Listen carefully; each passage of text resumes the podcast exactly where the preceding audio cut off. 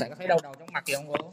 Đầu thì hơi đau. Hoa mắt trọng mật nhiều lắm. Ngày sáng nay cô uống thuốc huyết áp chưa? Uống. Rồi cô ngày nào uống hết chứ? Ngày nào uống sáng sớm uống ừ. cái bệnh huyết áp này từng tuổi này là phải uống thường xuyên ngày nào cũng uống nha chứ mà không uống ngày nào nó tăng đột ngột là dễ gây đến ờ, biến chứng là đột quỵ rồi tai biến các kiểu mà cô. Vừa được bác sĩ của trạm y tế xã Bâng Drang, huyện Crong Búc kiểm tra huyết áp và cấp thuốc uống theo định kỳ. Bà Đường Thị Đính, thôn 8A, xã Bâng Drang cho biết, nhà bà cách trung tâm y tế huyện hơn 6 km, nên mỗi khi bị cảm cúm, nhức đầu hoặc đau mỏi toàn thân thì đều lên trạm y tế xã để khám và nhờ y bác sĩ tư vấn. Tuy vậy, việc trạm y tế thường xuyên thiếu thuốc khiến cho bà cũng như nhiều người dân trong xã gặp không ít khó khăn.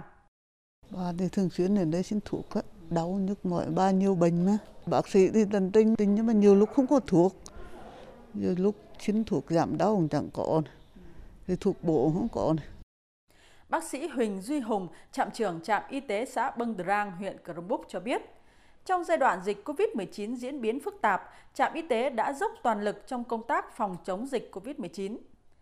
Qua đỉnh dịch COVID-19, tưởng chừng trạm y tế sẽ bớt gánh nặng.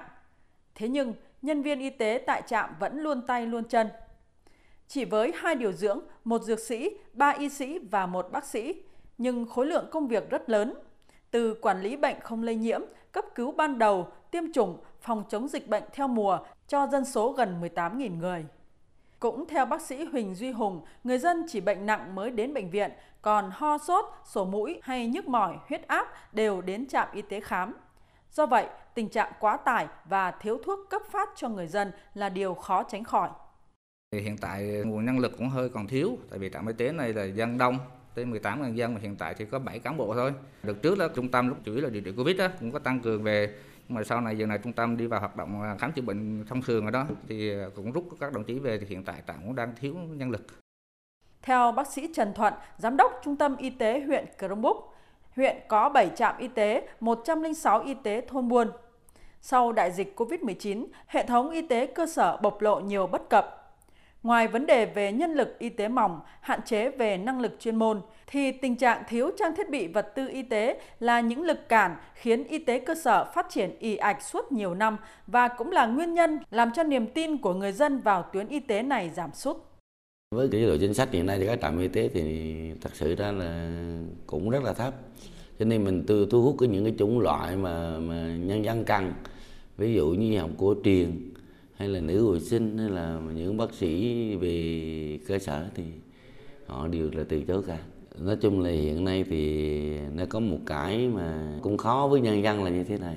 Thì nhân dân họ quen lên cái tiếng trên rồi tiếng quen là họ nhiều dịch vụ để lựa chọn nhiều lúc mình cũng đưa máy siêu âm về cho bác xã cho các xã để xã thực hiện máy siêu âm nhưng mà người dân họ họ, họ không giống như độ tin cậy về cái dịch vụ đó nó không cao à, nếu mà vậy còn là cái nhân lực nếu mà siêu âm hay là xét nghiệm hay là những cái dịch vụ khác mà để người dân tiếp cận sớm á thì mình phải có một cái đội ngũ tăng cường ví dụ ở trên gì để đảo để phục vụ thì nó, nó tốt hơn.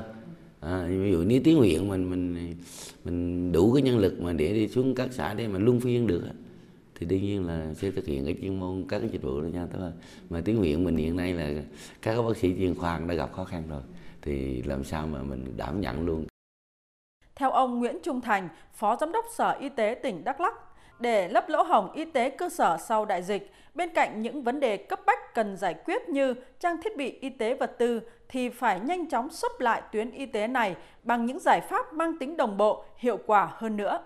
Cần quan tâm đặc biệt đến chế độ hỗ trợ cho cán bộ, nhân viên y tế và chính sách giữ chân cán bộ, nhân viên y tế đang làm việc tại đơn vị.